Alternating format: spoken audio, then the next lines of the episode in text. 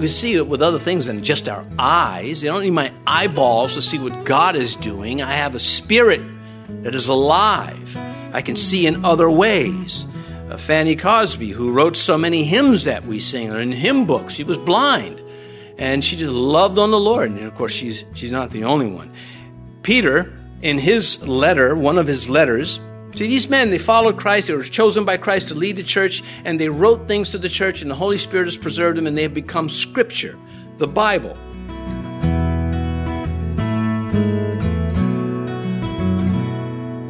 This is Cross Reference Radio with our pastor and teacher, Rick Gaston. Rick is the pastor of Calvary Chapel, Mechanicsville. Pastor Rick is currently teaching through the book of Acts. Please stay with us after today's message to hear more information about Cross Reference Radio, specifically how you can get a free copy of this teaching. And now here's Pastor Rick with the conclusion of his study called Urgent Needs, as he teaches through Acts chapter 4. First Corinthians 4, Paul says, "And what do you have that you have not received? Name one thing that you have that God did not allow." Whatever blessings you have, every good gift is from the Father, says James. All right, so we've established that. Verse 33, I'll pause here again. Maybe you're not a believer in Jesus Christ. Maybe you don't get it yet, that Christians want to follow everything we're taught to do from Scripture. We don't say, never mind God, I'll run my own life. Then he is not Lord. See, that word Lord means he's the master. He's the one that directs my steps and my light. When David brought the Ark of the Covenant, that chest that represented the presence of God to the Jewish people, when he brought it to Jerusalem, they walked 6 steps and they stopped and they worshiped and sacrificed unto the Lord. 6 is that number in Scripture that speaks of man. And it was David saying, we only go but so far without worship. We've got to stop to worship. And David, the consummate man of worship in the Scripture, we'll be covering him on Wednesdays, where we discovered he is the most named human being in all the Bible. Well, so you're getting these Scripture verses. That's because that's the authority behind what we pursue as believers. They're not just these little snacks we throw out and say, isn't that cute? Should be on a T-shirt. This is God's word to us, and it's to direct our lives. And when God says, if you do not forgive, you will not be forgiven, we quake in our shoes, or cowboy boots, as I prefer, because it's true. The mercy of God is something that is not to be dismissed. Verse 33, "And with great power the apostles gave witness to the resurrection of the Lord Jesus, and great grace was upon them all." Think about how many believers, since these ancient Christians came along, have suffered and died for preaching the gospel because they believed this, because they fulfilled this. If we were looking for a verse to summarize the entire book of Acts, this would be a good one, would it not? Let's see it again. "And with great power the apostles gave witness to the resurrection of the Lord Jesus, and great grace was upon them all." The apostles are referred to 30 times in this book of Acts. This is why it is mostly referred to the Acts of the Apostles, interchangeable with the Acts of the Holy Spirit. Either one is fine, because these men were chosen by Jesus Christ himself, and it is showing us the actions they took after Christ was risen and then ascended to heaven. These are the actions of the followers of Christ. It has 29 chapters. If you look in your Bible, 28 of them are posted. We are the 29th chapter. Every church after the apostles is the 29th chapter of Acts. It is still going, the Acts of the followers, the disciples of Jesus Christ. This is a wonderful book, and we haven't even started yet. It is going to intensify. very much. It would be easier to read these things that are coming than it would be to have lived them. So here again, the emphasis is on preaching the resurrection. That's what is clearly stated, because the resurrection of Jesus Christ encapsulates multiple doctrines: the sovereignty of God, the love of God.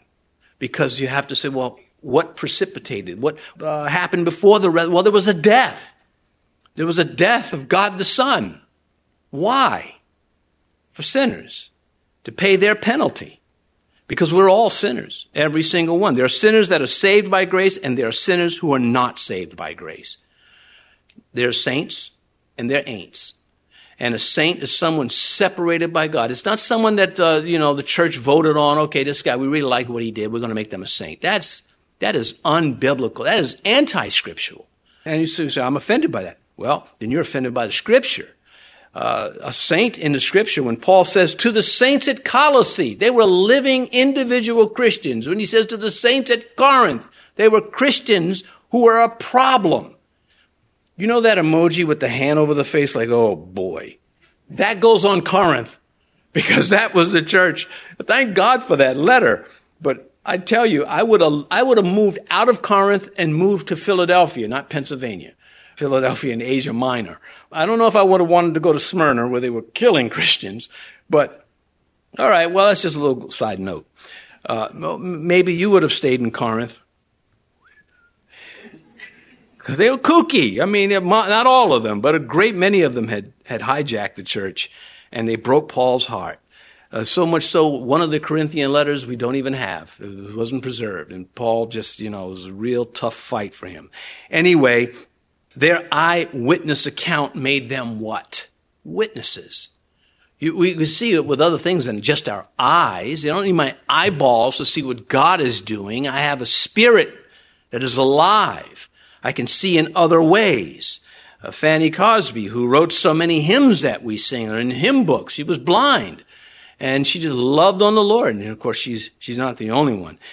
Peter, in his letter, one of his letters, see, these men, they followed Christ, they were chosen by Christ to lead the church, and they wrote things to the church, and the Holy Spirit has preserved them, and they have become scripture, the Bible. Well, Peter saw Jesus, used to walk with him, dine with him, saw Jesus angry, saw him happy, saw him in all of the facial expressions and mannerisms, gestures that go with that. And yet he finds himself amongst believers who never met Jesus Christ, never saw him with their eyeballs, but loved him just as much as Peter loved him. And this was it had to have been something that one day he's in the congregation singing with the congregation, realizing these people loved my Lord and they've never met him.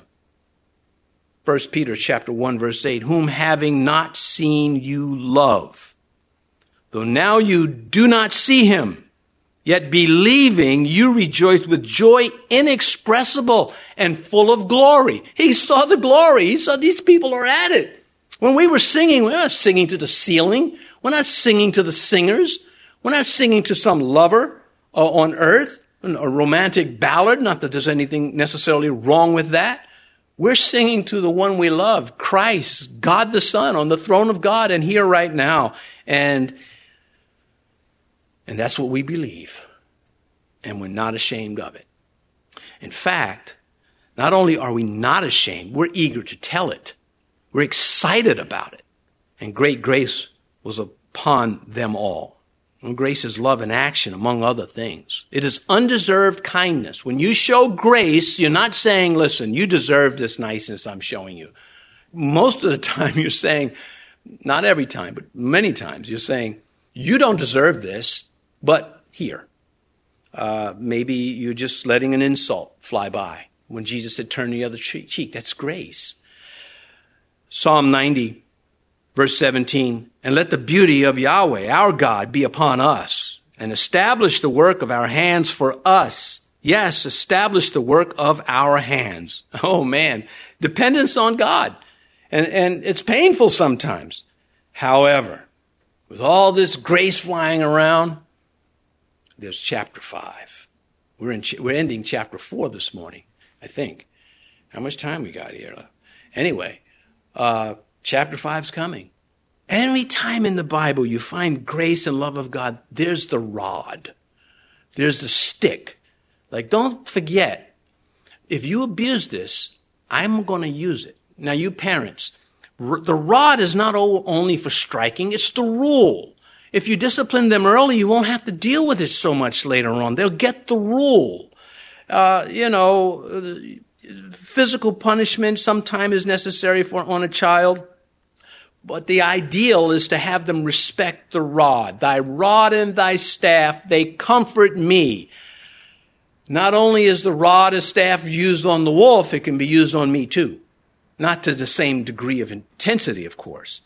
So, as we're talking about the giving and the loving, in chapter 5 we get these two Christians that want some of the attention, and they lie to Peter, they lie about who they are, and they are struck dead. And we'll open that one up next week. Verse 34, nor was there anyone among them who lacked, for all who were possessors of lands or houses sold them and brought the proceeds of the things that were sold, verse 35, and laid them at the apostles' feet, and they distributed to each as anyone had need. Well, that's not going to last, but for the moment it was very necessary. In Deuteronomy, Moses promised material blessings to reward those who were obedient to Yahweh. And again, Yahweh, Jehovah, Jesus Christ in the Old Testament. The goal became amongst the Jews this need to acquire material wealth as a sign of God's blessing. Not all of them, but many of them felt if I'm obedient, God will bless me with material gains. And that will be proof that God is blessing me and I am in favor with him. Now, there's elements of truth to that, but that's certainly not the whole truth. Lazarus died a beggar, and the angels took him to Abraham's bosom. Couldn't take him to heaven yet, to paradise. Christ had not yet died in that parable. Whereas the rich man was in hell. And he just, they are tormented. So, the context belongs to everything. Anyway, if I say, hey, just make sure when you leave here, you drive between the lines. Well, it doesn't mean in the wrong lane. I mean, going the opposite direction. This context is it's critical to understanding, of course. So, material wealth gave many of these Israelites a sense of security and self-righteousness. They felt they were better than other people. And this explains the arrogance of the Sanhedrin, those who had Jesus arrested and got Rome to crucify him. Their thinking at this time was summarized, whom the Lord loves, he makes rich. Sounds familiar? Still a thinking taught in false churches today.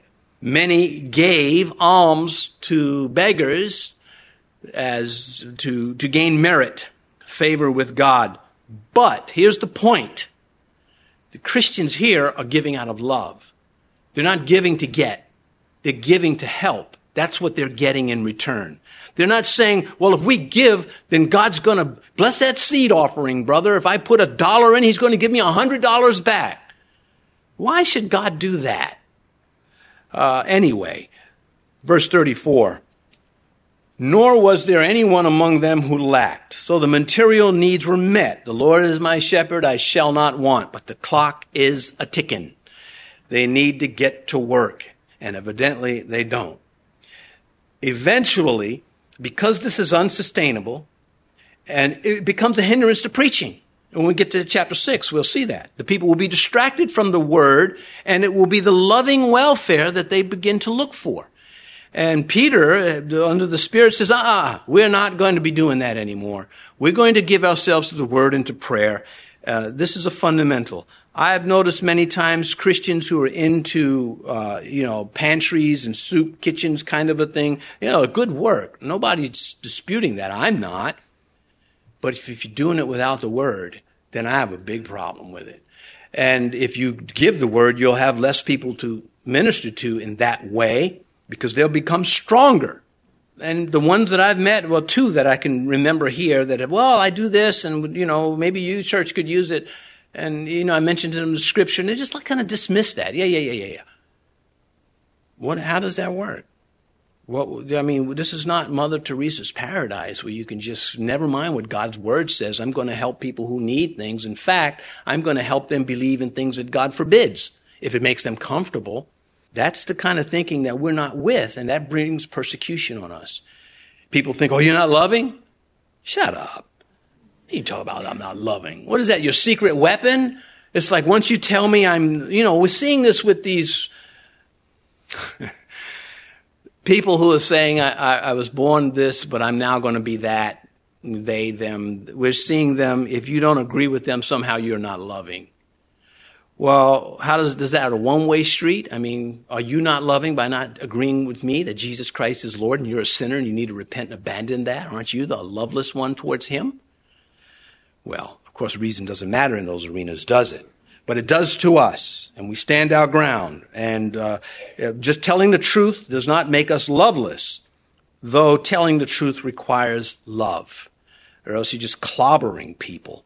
Well, there's no mention here of the apostles as they oversee these funds. There's no mention of the people specifying where the funds are to be spent. There are no strings attached. You can't give to the church and say, this is for. You give to the church and the leaders take it from there. That is the biblical template. If you say, well, my church does it differently, well, that's them. But this church tries to follow the template as we understand it. If they understand it a different way, then they should get some of my CDs. And, no, I'm kidding. Anyway. It's more to say, but Jesus said this.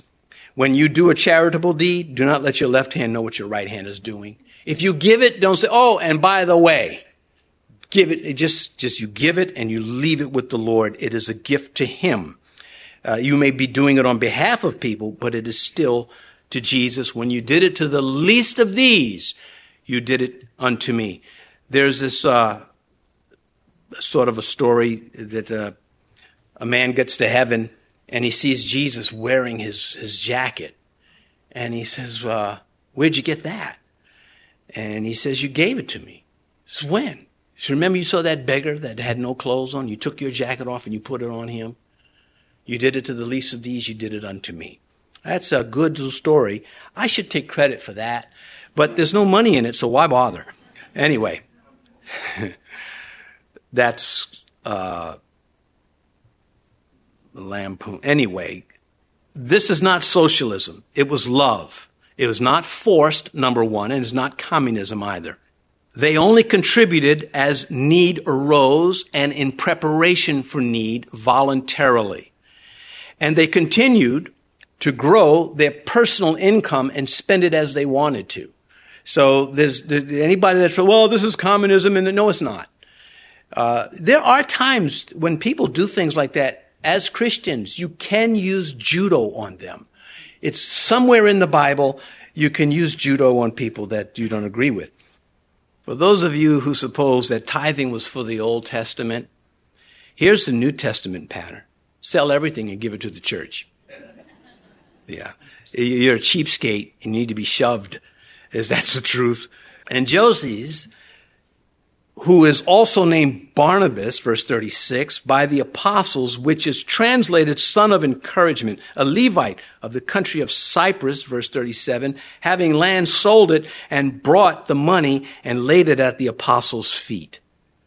This is a critical character in the New Testament and in all the Bible.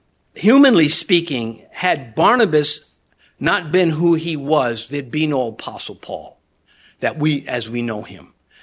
There would have been a Christian living in Cilicia doing church, and that would have been pretty much it. So we'll open that up. We will comment that the name Joses here is the Greek version of the Hebrew Joseph. The name Joseph means God will add. That's the idea behind the word. And this man added to every environment he went into. And he is worth studying and learning from, and he will rebuke all of us without even trying in a wonderful way, not a harsh way. So I limit my comments on him. It says that the disciples named him Encouragement. They noticed him because he could build people up.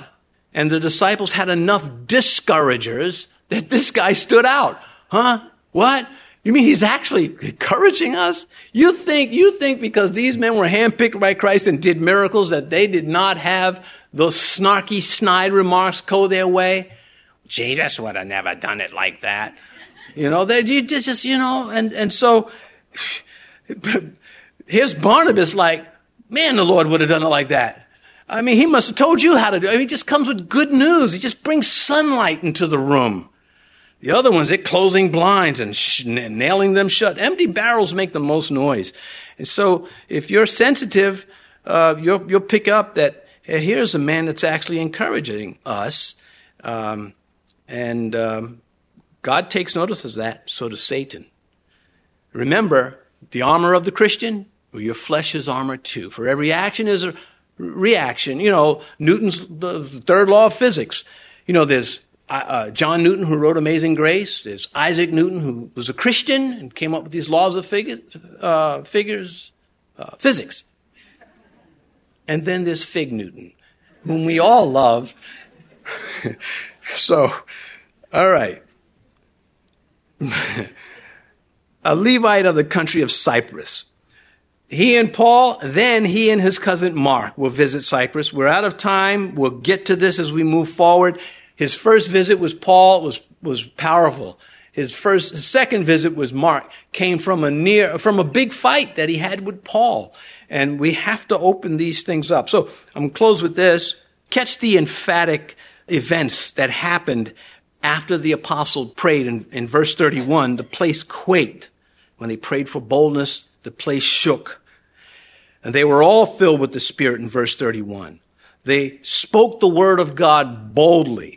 In verse 32, there was unity in the church. There was availability.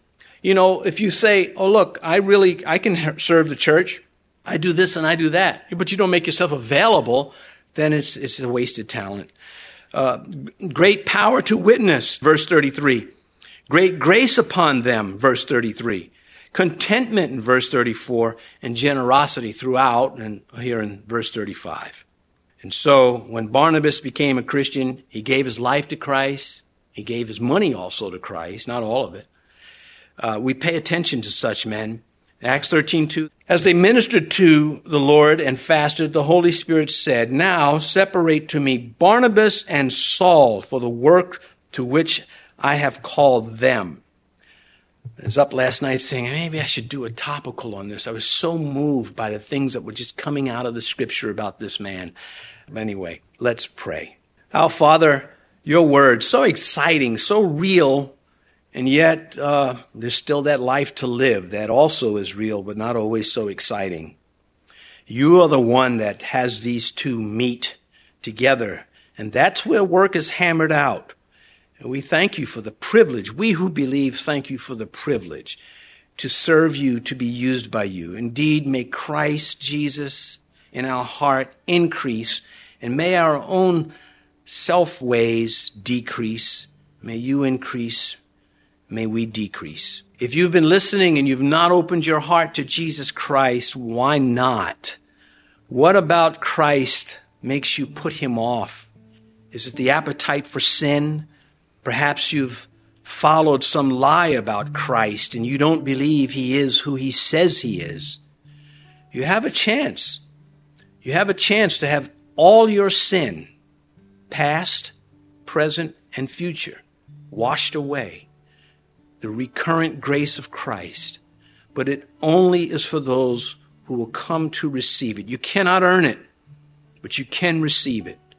If you want Jesus to be your Lord and Savior, if you want to be a child of faith according to the Word of God, then come, open your heart. Make this prayer with me right now. God will receive you. You will be his. If you say, Lord Jesus, I am a sinner. I've broken and break your commandments, and I come to you and you alone to be forgiven, because only you died for me, only you rose again for me, and only you will bring me into heaven. Now, Father, if anyone has made this prayer this morning, may they act on it, may they not be ashamed of it. May they come forward and share with the pastors. I've opened my heart to Christ and accepted him as my Lord and my Savior. These things we commit to your hands in Jesus' name. Amen. You've been listening to Cross Reference Radio, the daily radio ministry of Pastor Rick Gaston of Calvary Chapel in Mechanicsville, Virginia. As we mentioned at the beginning of today's broadcast, today's teaching is available free of charge at our website. Simply visit crossreferenceradio.com. That's crossreferenceradio.com. We'd also like to encourage you to subscribe to the Cross Reference Radio podcast. Subscribing ensures that you stay current with all the latest teachings from Pastor Rick. You can subscribe at crossreferenceradio.com or simply search for Cross Reference Radio in your favorite podcast app. Tune in next time as Pastor Rick continues teaching through the book of Acts, right here on Cross Reference Radio.